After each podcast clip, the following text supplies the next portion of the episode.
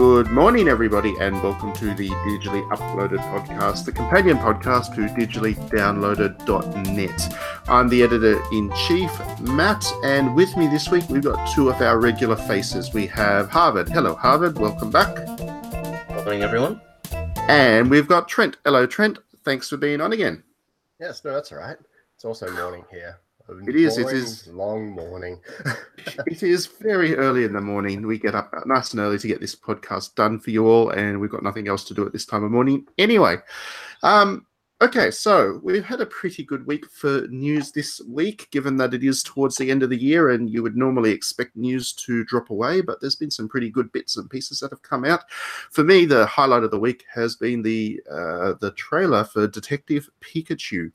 Um, now, I know that trailer has proved controversial with a number of people out there because all the Pokemon are fluffy, and I think people seem to have a problem with the Pokemon being fluffy. But um, Yeah, I- specifically Jigglypuff, I think. Yeah, Jigglypuff looks a little bit funny, but that's that's kind of the point, isn't it? This game, this this game, this movie is obviously going to be very light-hearted comedy and stuff. And um, yeah, I was really, I came away from the trailer really looking forward to the film. Frankly, I thought it was great. Um, the only challenge I have, I guess, is hearing Ryan Reynolds as Pikachu and not immediately thinking Deadpool. Now, I'd, I'd be pretty for um, Deadpool being Pikachu, but that would be a different tone of film entirely. But anyway, um, yeah, really looking forward to it. I don't know what you guys thought about it, but I liked it. That's for sure. And it's silence. Looks like nobody thought any- anything about it. I don't know Um, sorry. everything about It, it. it just So, um, well, in that case, uh, Harvard, what's your news of the week? Jumping with two things actually, because I just spotted something on on my Twitter as well. So one thing is, I'm not a huge fan of Final Fantasy 14, but I know you are, Matt, right? Um, fan, yes. I see that the they're adding uh, effectively a blue mage class to that game, which That would- blue mage has always been my favorite class in Final Fantasy. So that's that sounds pretty cool that they're doing that. Yeah, that's a pretty neat thing. I don't know how they'll actually make that work, to be honest, because Blue Mage was all about learning the abilities of other enemies after being attacked and stuff. And um, yeah, there's so many enemies in Final Fantasy 14. I'm not quite sure how that's actually going to work, if it's even going to be manageable. Um, I assume it'll be a limited selection of abilities and you have to hunt out certain enemies to get it. But yeah, that's a pretty cool feature. I like that. And I hope the costumes are cool because Blue Mages were, they always have the coolest costumes, let's face it. Yeah, they always had like the feather and the hat and everything. I always imagine them as a kind of like crocodile hunter go around the world, like purposely get bitten by everything so that they like have powerful resistances and stuff. yeah, It's always a good story. yeah. And my other thing is just a small thing. Um, they've updated the NES games on Nintendo Switch now, so they've added um, Mighty Bomb Jack and Metroid and, and Twinbee. And um, Twinbee was actually one of my fate first launched the the 3DS, and that was like one of the seven games that you could buy on the eShop. I played like the heck out of Twinbee, so I'm happy that they brought it back.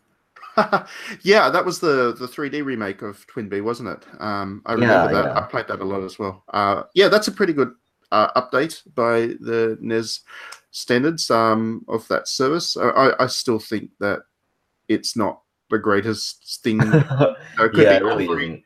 For their subscription service. But you know, if they keep adding three games per month um, for a couple of more months, and then look at perhaps adding on another console to the service, a Super NES or a Game Boy or something, that would be good. But yeah, uh, I'm sure a lot of people get a kick out of playing through Metroid again, and Twin Bee is great. I agree. Twin Bee is so much fun. Uh, and I'm not even usually a fan of that genre, which is the scrolling shooter. But uh, yeah, I'm a big fan of Twin Bee. Uh, and Trent, what about you? What's your news for the week? Acquisitions. There's always fun acquisitions, and this week it's uh, THQ Nordic buying more stuff. Yes. um, this time it's uh, what is it? Bugbear Entertainment and uh, Coffee Stain Studios. Yes, yes, big Yeah. news for THQ yet again. Um, it was funny. I saw a, a report. They've actually also recently released their financial results, and their revenue was up something like one thousand four hundred percent um, for the year, which is which is a huge number to be sure. But uh, of course, that's um, revenue is a little bit different to profitability, and revenue just means basically raw numbers. And of course, their numbers would be up because they've bought so much stuff over the past year. But yeah, that sh- certainly shows how much of a growing company THQ Nordic is. Well, they're also pretty quick at getting the games, like especially legacy stuff, out onto new consoles and stuff. Like um, de Blob came out pretty quick once they got that. Like Yep, absolutely. Um, they've been very good at pushing out stuff once they've got it. I mean, they've got a lot of stuff that they haven't pushed out yet. They haven't done a re-release of um, Time Splitters 2 like they keep like we all looking forward to since they bought that property up. But um, yeah, they've been really good at getting stuff out at a pretty consistent rate. They've got um, Darksiders 3 coming out what within a week now, which is uh, really exciting. Uh, and Coffee Stain Studios is a good purchase for them. It, firstly, uh, Coffee Stain Studios is also a publisher, uh, and it's their first publisher, I believe, that has a direct presence in Finland, which I think they identified as being like a major market for them going forwards. Um, and Coffee Stain Studios also has a couple of pretty good properties. I think probably the most famous one is Goat Simulator, which was a lot of nonsense but sold really well. Uh, and then what was the other one? Bugbear Studios does a lot of destruction derby like games, don't they? Um, yeah, Wreck First and Flat Out. Yeah, those two. So that's a good buy. I mean, you can always assume that those kinds of games are going to find an audience and uh, adds to, I guess, the racing game development credibility and credentials of um, the broader THQ Nordic group. So I certainly wouldn't want to be standing here and saying or questioning their purchases. Um, they obviously know what they're doing, and uh, they're going to be a pretty major publisher very soon, I think. And on that note, let's go to some Hatsune Miku music and then come back and get into the podcast in full. The Hatsune Miku track, I think Harvard has a particular request, and we'll play that one. What was the song, Harvard? Oh, yeah, Doppelganger. Doppelganger, there you go. It was, um, the, it was the only song that I finished on Extreme on back in the Vita days. yes, so to play it on Extreme in Hatsune Miku games, you basically had to have played the single track for like 700,000 hours just yeah. to get good enough to do it. So that's how addictive this song is. Um, have a listen, enjoy, and we'll be back soon.「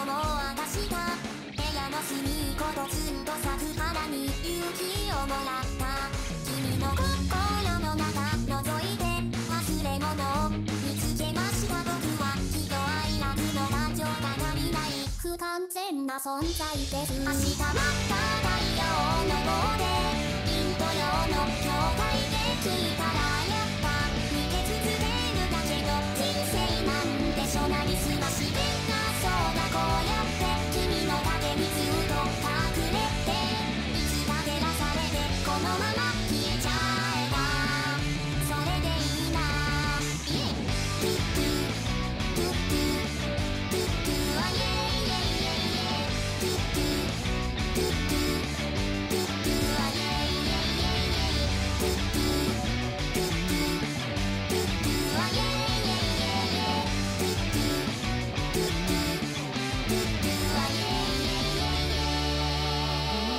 And it's that time of year again. Uh, the Game Awards have been announced or they've been opened up, and people are busily going along and voting for their favorite games of the year and the ones that they want to see win the awards.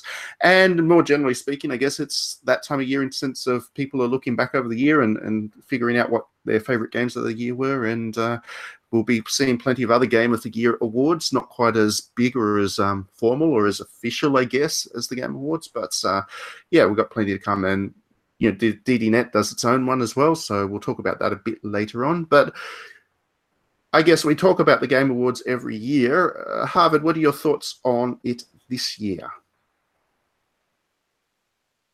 Oh, we might have lost Harvard a little bit there. Trent, what are your thoughts of it this year? All right. Well, basically, it's doing the usual four uh, games for every single category, so that's great. um, what was it? Red Dead Redemption, um, Spider Man, um, Assassin's Creed, and I'm gonna say what's be the fourth one? But basically, there's the same four games as pretty much every single category, which is pretty. God of really War. yeah, it's not really diverse. Um, and then, of course, they've renamed their trending gamer category to um, Rising, uh, not Rising, like um, some sort, basically the same word. And it's got basically the same horrible YouTubers, which, you know, have been in the news for basically being, you know, Nazis or whatever the latest thing is these days. And basically, it's a category which just should go away because there's a stain on the Game Awards. Yeah, I mean, I guess they keep adding new. The, the awards they keep adding seem to be going to these kind of um, esports influencer or streamer types, and uh, none of that I find particularly interesting either.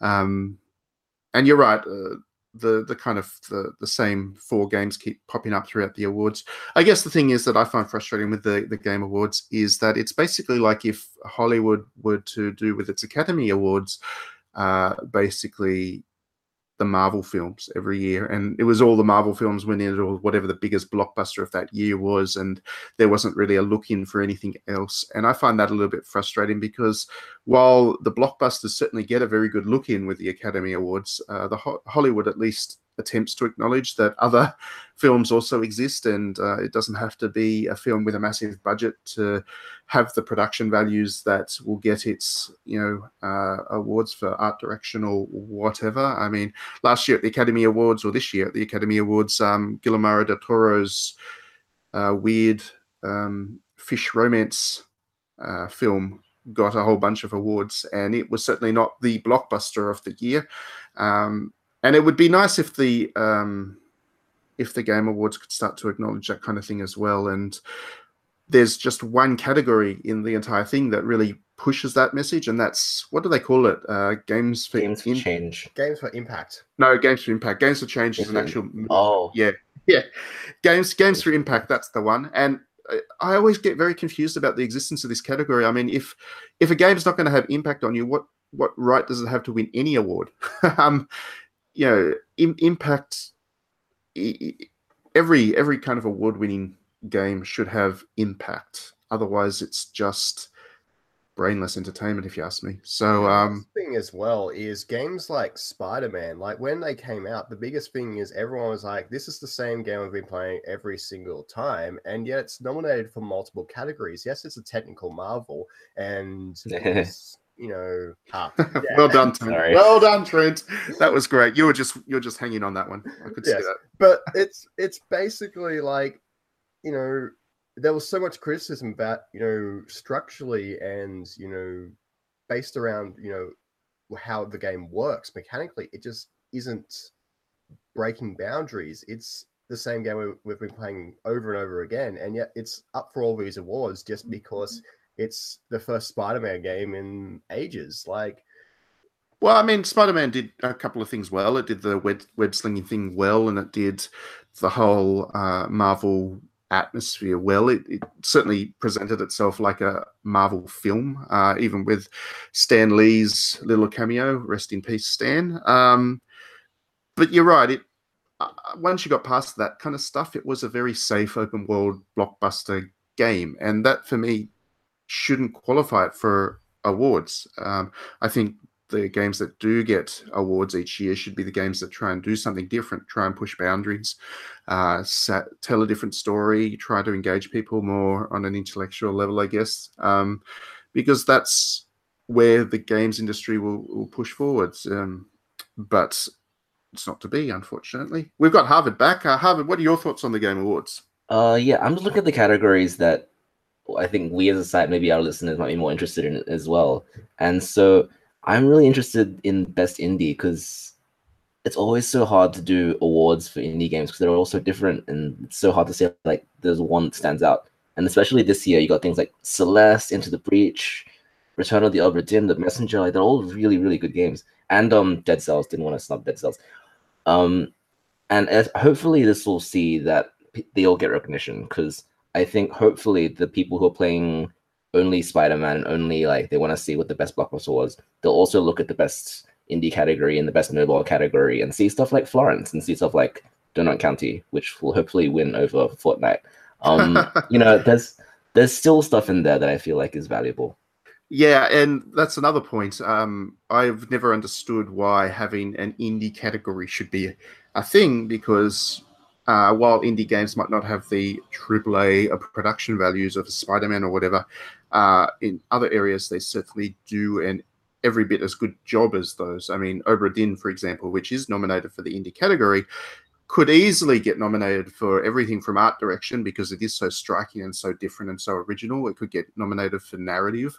Um, it's certainly more interesting and more intriguing as a narrative than I don't know whatever Red Dead or whatever got nominated for the actual category. So Well, actually, Obra is nominated for arts, um, art direction, but it is I good. Don't yeah. think it's gonna. I don't think it's gonna win. It's up against like Odyssey, God of War, and Red Dead Redemption, which look the same, but also there's Octopath Traveler. So I mean, Yeah. those. Uh, the, the the other thing I guess with the Game Awards is that it is a community voted thing, and um, something like Obra Dinn because it is distinctive and, and unique is always going to put some people off, and they'll see it and say, "Ooh, it's black and white pixels. It's like a Game Boy game," and they'll give the award to something else. mm, But at least it got nominated. You're right. That's a good thing. I Yeah. didn't notice that. But I guess my point was that I, I don't think the indie category should exist at all. I think indies should be judged on their merits uh, against the AAAs. And I think people just need to rebalance what they think of AAAs and not just see budget and then assume it's better.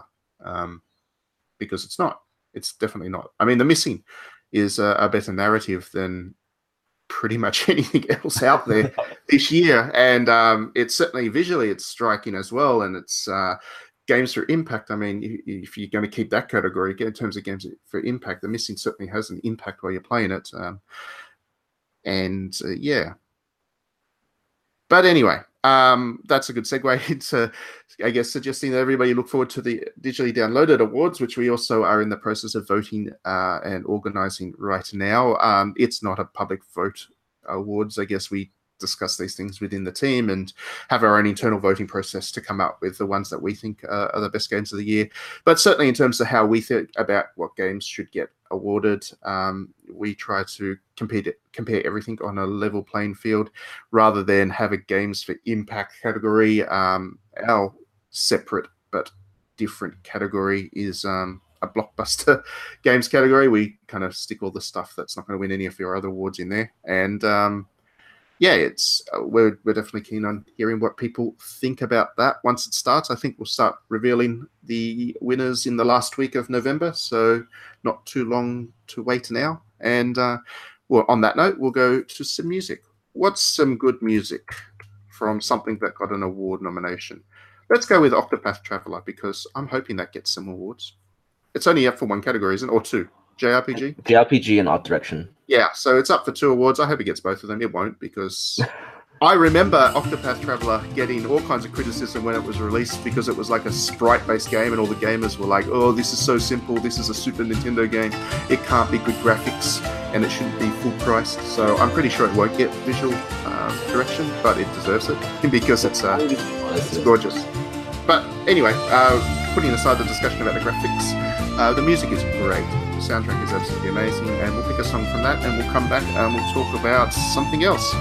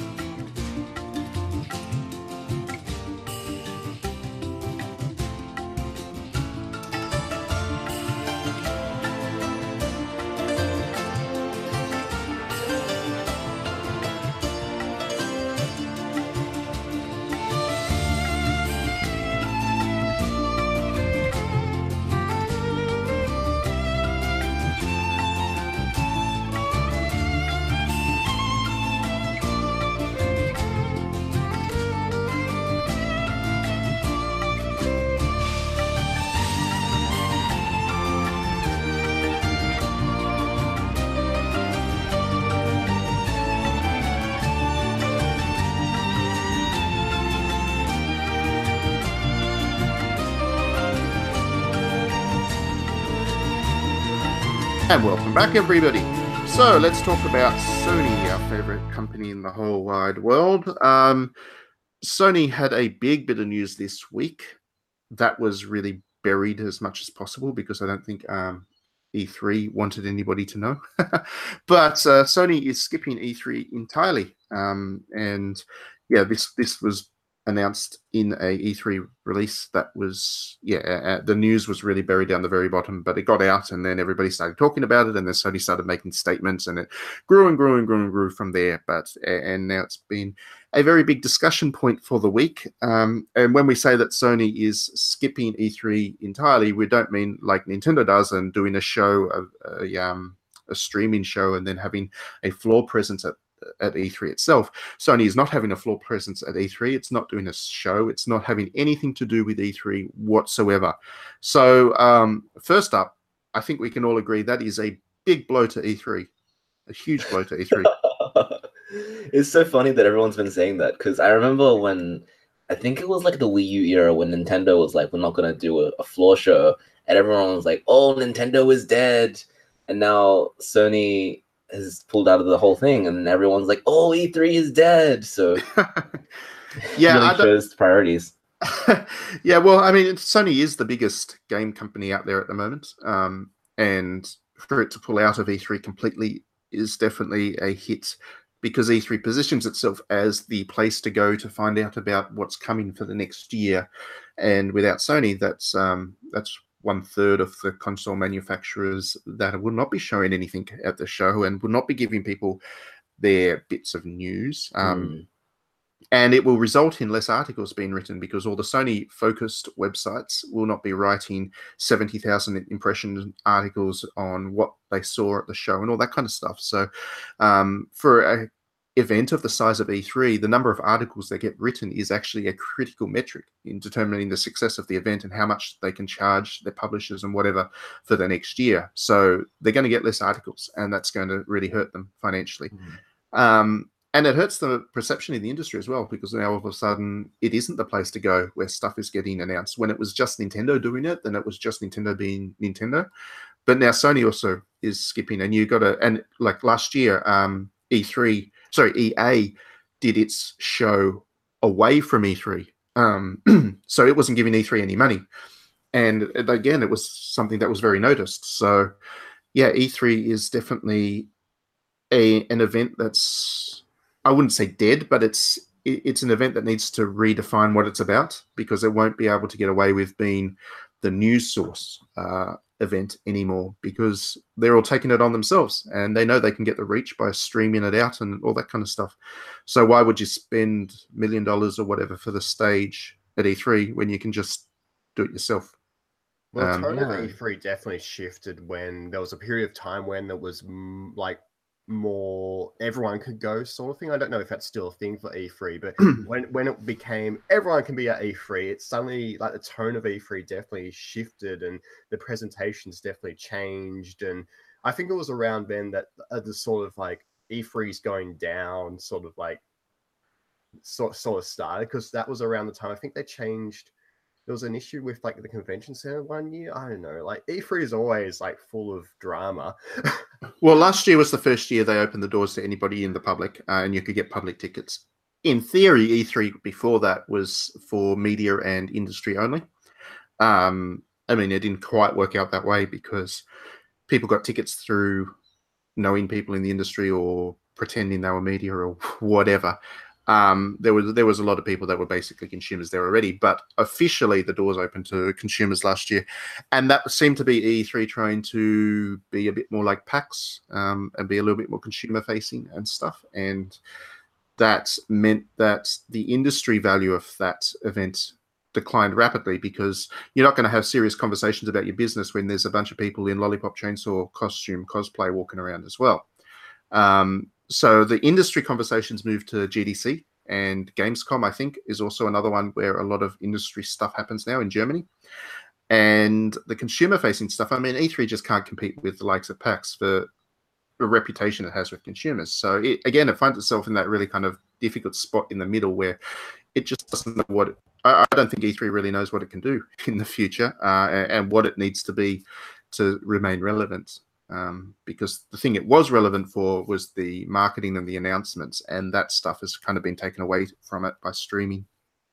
But it'll be interesting to see if Sony's skipping E3 not because they're going to do their own show next year, but because they literally have nothing to show. Like it's very close to new consoles. Like everyone's expecting 2020 new consoles. So is it we have nothing for 2019 sort of thing? Like what it just seems very like yes, they're skipping E3, but what how's their presence going to be for next year? Well, that's my bet. My bet is that Sony just doesn't have anything. um, They have Days Gone, Matt. Days Gone. and they have Ghosts of Tsushima, uh, my favorite game in the whole world. I can already tell. Um, but yeah, Sony doesn't have that much uh, in terms of new stuff to announce because, like you say, Trent, the PlayStation 5 is coming. The industry pundits and the talk under off record and underground is that it's coming 2020. Um, and that would mean that Sony needs to announce it yet next year. And quite possibly the reason that it's not doing E3 is because it won't have that announcement ready for E3 and or it's going to do its own show where it doesn't have to compete for noise with Microsoft and Nintendo. Um, it makes sense that Sony would want to really reveal the PlayStation 4 on its own terms and its own time. Uh, sorry, PlayStation 5 on its own terms and own time. Um, and in the meantime, it would be likely that the games that it's already announced, which are Ghost of Tsushima, Days Gone, The Last of Us 2, and Death Stranding, those are kind of the last games that it will produce for the PlayStation 4. Uh, the last major ones anyway. It's not going to have a new announcement for a major PlayStation 4 game this late in the game. Um, all of the development studios that aren't working on PlayStation 4 games would have moved to the PlayStation 5 now, and they'd be working on that, uh, getting the launch stuff ready and uh, the early early year, the first year stuff ready. So Sony probably doesn't have that much to show. And rather than lose E3 in this critical juncture, um, because it wants to have a good run into the PlayStation 5, it's obviously made the decision to pull the plug entirely, which is um, fine, I guess. Uh, I, I really don't care. Um, it doesn't matter to me that Sony's not at E3 because I'm not that invested in E3 anymore these days anyway, because all the good stuff gets announced at other times, uh, as far as I'm concerned. So I'm just not Yeah. too sure what we're going to see at all from E3. Like a lot of the stuff this year was announcements for like like the new Elder Scrolls. It's like, oh yeah, that's that's next gen. Like it's like they're all really far ahead games. I I just don't see what we'll see next year. Like it's expected the Switch will get a revision, but and Animal Crossing is expected to be some point next year, but that's Nintendo. It's not going to be made like. Of course, there's going to be surprises, but like there just doesn't seem to be a real plan. And Microsoft's just picking up studios at the moment. They're in a growth stage. They're not, you know, revealing games they've been working on because they're collecting studios and saying, well, we're getting ready to start, you know, revving up for next gen. That's what they're doing. So Well, I mean, Microsoft has to have a Xbox Two or whatever they're going to call it. They have to have that come out around the same time as PlayStation Five. I mean, that's you know the you can't the, those two companies, Sony and Microsoft, can't be seen to be behind in tech to the other one. So if Sony reveals its hand and has a PlayStation Five coming for 2020 at the latest, 20 early 2021 would be the next Microsoft. Um, so they'd be doing much the same thing. All those studios that they're buying, uh, like you say, Trent, they'll be all working on Xbox Two games. Um, so yeah, it's going to be a quiet year, and that always happens the year before a new console generation. Um, there's always a it's always a quiet year in terms of releases. There's not too much, especially in terms of new uh, innovation, new IP, new development going on. So it's going to be a quiet year next year. I think that's probably the key takeaway from Sony's decision to pull out of E3. It's going to be a quiet year, which is okay. I still have games from last year that I need to play. Being the hell year that that was for game releases. So yeah. On that note, let's go to some music and we will come back and what do you reckon? Let's talk about Pokemon afterwards because Pokemon is great. sure. Have we lost Harvard again? No, I'm here. What? You're just Well, really the- that is probably the most magnificent magnificent segue into music that we've ever had. um, yes, Harvard's still here, which is great. And what music are we going to do? I don't know. Let's do some interesting music. Um, from Ghost of Tsushima soundtrack. no, we're not doing Ghost of Tsushima. soundtrack. Let's do some music from Pokemon to get everybody in the mood for Pokemon conversation. Gift soundtrack. No, it's going to be Pokemon Blue.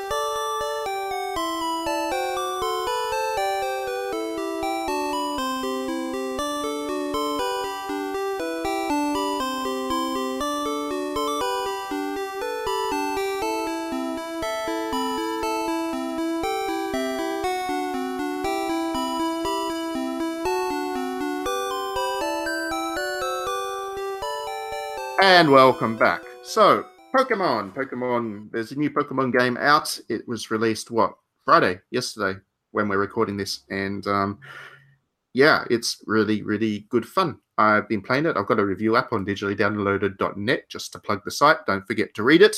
Um, but yeah, it's this one's been a controversial Pokemon release, I think it's safe to say.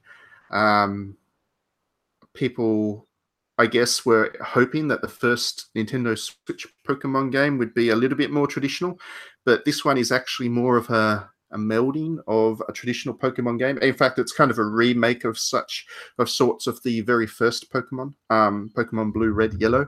Uh, so it's a bit of a remake of that mixed with um, Pokemon Let's uh, sorry Pokemon Go mechanics from the mobile game, and it's those po- Pokemon Go mechanics that seem to be pissing people off. But I would suggest that if you play the game, you realize that it actually works and it's a very enjoyable little game and a good first outing for the franchise on the Switch. I don't know, Trent, you've been playing it. What are your thoughts? Yeah, so I think there's definitely a um two different markets for Pokemon Let's Go. Like there's the traditional fans which are like, oh, it's not the same, and you know, they're definitely up in arms about the mechanics. But you know, I'm reading like for the Facebook posts for like the community Pokemon Go areas, and they're like, oh, you know, they're so excited for Let's Go. Like it's like, oh, this is you know, this is like sort of you know our first you know console game. This is our like first you know um console Pokemon game. Like all all this sort of like it's definitely leading people into it, um, which have been playing Pokemon Go, and suddenly they're playing this like it's a middle of the road between a Pokemon Go game and a full-on um, you know mainline Pokemon game. So hopefully, in theory, in terms of the whole purpose of releasing, I guess a game like this is that they're going to be like, okay, well, you know, come the full game, like, well, not the full game, but come next generation, the eighth generation, they're going to be like, well, I've played, you know, Let's Go. It's got you know half the mechanics it's taught me about this i'm you know used to this style of stuff now the gyms that sort of thing and then they pick up the eighth gen. Like it's going to introduce so many new people to the game, and it's not that bad of a game. Like it's actually good, and I'm finding I'm actually enjoying it because of all the little small details I'm seeing. Like you know, yes, it's Kanto again, but there's just so many little tiny details in the visuals um, in the audio that sort of thing where you're like oh like for example um, when you know you're collecting the Pokemon in the field, you know, at the start in Pallet Town, and you're talking to you know Professor Oak. Um, it's sort of the camera sort of pans in such a way you can actually see the Poke Center in the distance. And um, there's another segment um, when you know um, because obviously this one has like Team Rocket and stuff in in it as well.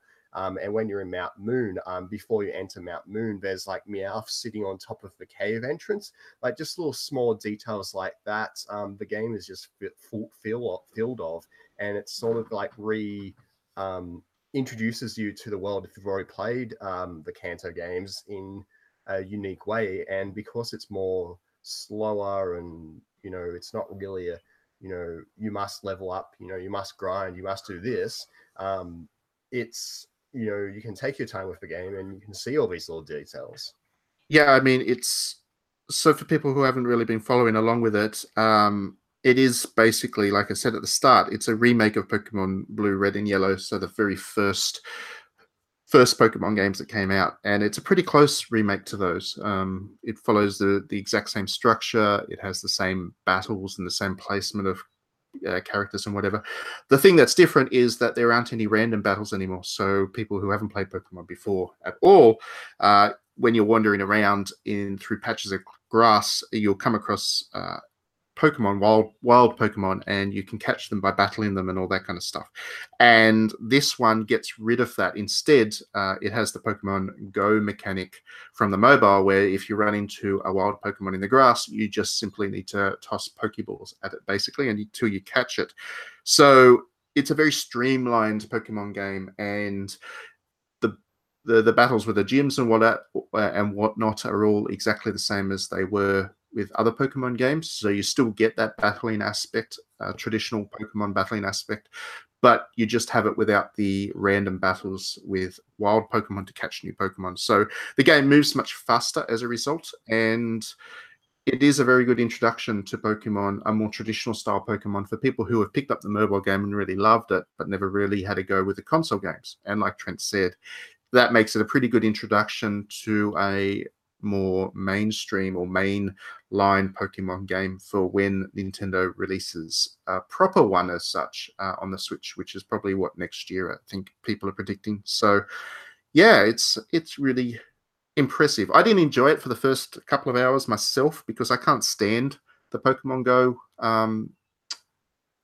catching game. I can't stand it. I, the, the reason I gave up with the mobile game was because I just got sick of wandering around throwing throwing Pokeballs and uh, at Pokemon, and that was basically as far as the interactivity of that mobile game goes. So um, yeah, I was I wasn't a fan of the fact that I had to do that with the Switch one. But once you get past the first couple of hours and you start getting into the constant battling with other trainers and stuff, um, it becomes much it makes much more sense, I guess. And uh, yeah, I'm really enjoying it as I mentioned uh, in my review. I know you haven't played it at all, Harvard. Um, is it something you are going to pick up? Yeah, I don't know. It's a toss up for me because I I grew up with Pokemon. Um, Pokemon came out in the year I was born, so next year will be his 25th anniversary. It'll be my 25th anniversary. Um, and I stopped at I think like Black and White because I was waiting for Gray, and then Black and White 2 happened, and I was like, you know what, I'm out, I'm done. And so I don't know if I want to get back into it, but would you say that? It's would you say that this doesn't feel like a? Does it feel like this is a real mainline game, or is it like just the same as we've had before? It'll feel nostalgic to you um, for having played. I mean, I assume you have played the original Blue Red and Yeah, I have. Yeah, Um, so it'll feel pretty nostalgic for you from that perspective because it is such a close um, remaster remake of those games, and you'll probably find it moves better than other Pokemon games. I mean, the thing that I found frustrating with more recent Pokemon games is they're so bloated. They are so overdone with so many different things that you can do from stupid little dress up games for your Pokemon to all these ridiculous mini games that keep finding their way into the Pokemon titles. The thing I really liked about Pokemon Let's Go is that as a remake of the original one, there isn't too many of those mini game nonsense things going on, and it's pretty much just a move from town to town, collect Pokemon, battle Pokemon, um, move to next town, you know, find some new Pokemon, play play around with different combinations. Hello Pikachu, put Pikachu But it's- It's it's very it's very streamlined it's very clean it's very neat and it's not so demanding of your time because it's not so bloated and I, Mm. I really like that and i think for somebody like yourself who's a lapsed pokemon fan i think this is the perfect way to see if there's still some interest there for you uh, in Yeah. the series and Um, if you do then you can look forward to the next generation one As a remake of the first game, does it feel a bit small? Because I remember when I was playing the the Kanto games, um, the world is definitely not as big or as deep as some of the newer ones. it feels small, but again, that's kind of the streamlining of it, and that's the beauty of the game. It's still, you know, you're not going to finish it in five hours. I think I still actually, to be honest, I wrote the review without entirely finishing it. I know that makes me a terrible critic and all that, um, but I played for 25 hours and I still haven't finished the game. Uh, so it's not short. uh, it, it's definitely a JRPG in terms of its length, but um, it certainly feels more streamlined and and you certainly it, it the world is not as big and that's a i think that's a good thing actually um again because i think pokemon's become way too bloated and i think it needed a back to basics as such uh, a reset and i think this is that game Plus, it complements the uh, mechanics really well. Like you, you wouldn't really want um, something as big and detailed as the newer, you know, bloated, you know, to use your word, um, games. You know, whereas you know, Kanto is just so perfect at being, you know, here's the, you know, a nice little small map. You know, you go from point A to point B. You know, if you're familiar with the games, you know where you need to go, and if you um, if you're not familiar with the games, it's actually quite linear in terms of where it puts the blocks, where you know, where sort of guides you. So it's a perfect sort of game to complement those mechanics where you're just flicking the Pokeball and battling. so yeah to answer your question harvard um it's limited it, it's it's smaller. It's smaller and it's uh, more limited in terms of uh, scale and and stuff to do within it. Hmm, Yeah, I think I'm on the other side because I like that bloated, you can do everything kind of attitude, and I especially like um I actually played uh the the Generation Three remix, and I like the way they approach it, where you have like the main story where you go defeat the the Pokemon League, and that takes about 15 20 hours, and then when you're done with that, they dump like a whole truckload of extra content on you, and just like okay, I can stay here for a while.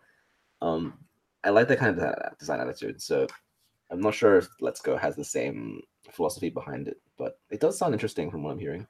Well, you, I mean, you, there's still heaps that you can do to go beyond what's in the base basic plot because there is still that whole training and leveling up side of things. Um, because it's so easy to catch Pokemon, uh, because it's the Pokemon Go um, formula, you end up with a lot of copies of the same Pokemon and whatever, uh, and you can trade those in with uh, Professor Oak, the in-game professor guy, uh, and he gives you candies which can use to improve the statistics of your Pokemon. So there's a lot of uh, there's a lot of micromanagement of the Pokemon that you can do. Um, if you're into that kind of stuff, I haven't really played with the online side of things much at all. Um, because that's not for me. But there is online battling and all that kind of stuff. So, yeah, I think again this is this is an introduction to Pokemon for a lot of people. I think, and I would still suggest you have a look at it, Harvard, because like you said, you're a lapsed Pokemon fan, and I just wonder whether part of the reason that you're a lapsed Pokemon fan is even though you say that you enjoy the the bloat of it, maybe the commitment of those games um, wore you down over time. This one's not as high commitment and it's something you can just simply enjoy because you enjoy you know the pokemon designs and playing pokemon and Mm. uh, it's not a it's not a commitment as much if you play this and you're still not a fan of pokemon then that's probably it for you you're probably done you're probably done with pokemon uh, i guess is the the best way to put it because yeah maybe you need to play some more Yo-kai Watch instead I always Maybe do you've this thing after moved every over there. podcast where I buy like a bunch of games that we've mentioned. Like last time I bought Deathmark, which I haven't even started yet, so maybe I'll hold off on this for now. yeah deathmark you should definitely play deathmark that's a good game So many games from last podcast I haven't started yet. I had a I had a bad buying spree yesterday too. A really bad one. I was really naughty. I shouldn't have, but I did. I bought Civilization Six, Diablo Three, and Toad because I hadn't bought Toad yet. Treasure Tracker or whatever it's called on Is my Civ Switch. six any good? Uh yes, it's really good. I'm about. Oh, I played it till three o'clock this morning. um, from basically when I finished up with work yesterday. So what, five to three, almost ten hours. Ten hours about. I played straight, and um, I'm hooked all over again. Civilization's crazy addictive. It works really well on the Switch. Um, there's no. I haven't had any crashes, obviously, um, because that would piss me off badly.